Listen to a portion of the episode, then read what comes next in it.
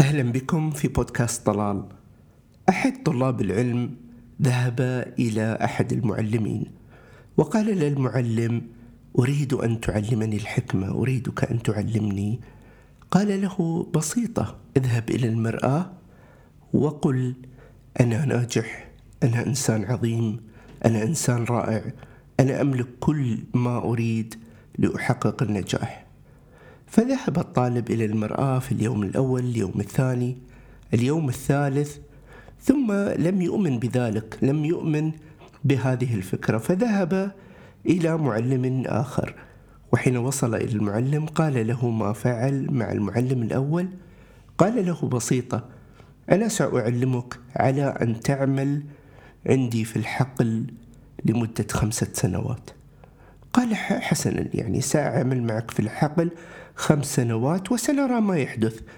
بدأ فعلا هذا الطالب بالعمل الشاق في هذا الحقل مع الأبقار ومع الزراعة وبعد خمسة سنوات ذهب إلى المعلم وقال له كيف أستطيع أن أكون ناجح؟ أنا الآن مضيت خمس سنوات معك. آن الأوان الآن أن تقول لي. قال له ببساطة اذهب إلى المرآة وقل أنا إنسان عظيم أنا إنسان ناجح أنا أملك كل ما أريد وكل ما يمكنني من النجاح. قال له المعلم السابق قال لي ذلك قبل خمسة سنوات.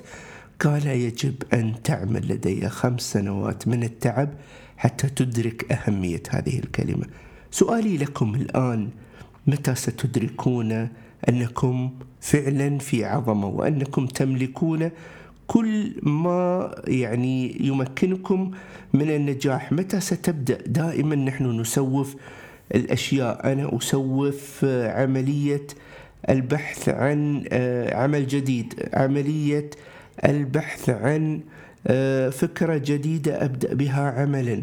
أو أي شيء آخر. قراءة كتاب دائما نسوف قراءة الكتب نسوف آه، برامج التغذية. لاحظ أن نحن دائما نبحث عن شيء. يعني أنا أتوقع الآن الكثير من الناس يقولون حين تنتهي هذه المحنة سنبدأ من جديد وسنغير وسنبدأ وتغير المحنة وتتغير الكثير من الأشياء ولا يتغيرون. لذلك كل إنسان عليه أن يبحث عميقا في نفسه وعليه أن يبدأ اليوم بدون أي تسويف في محاولة الوصول إلى حلمه وإلى الوصول إلى ما يريد في هذه الحياة. الحياة لا تنتظر المتخاذلين لا تنتظر الذين يبحثون عن أعذار ليبدأوا غدا.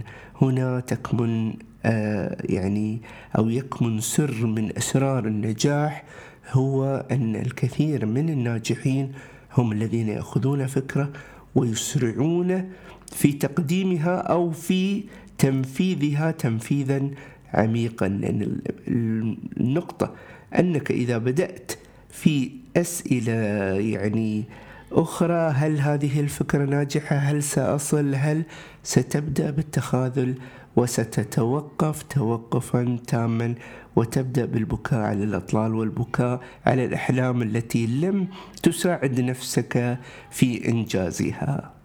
تحياتي لكم من بودكاست طلال أتمنى أن تشاركوا هذا البودكاست من يمكن أن يستفيد منه وأراكم في حلقة قادمة تحياتي.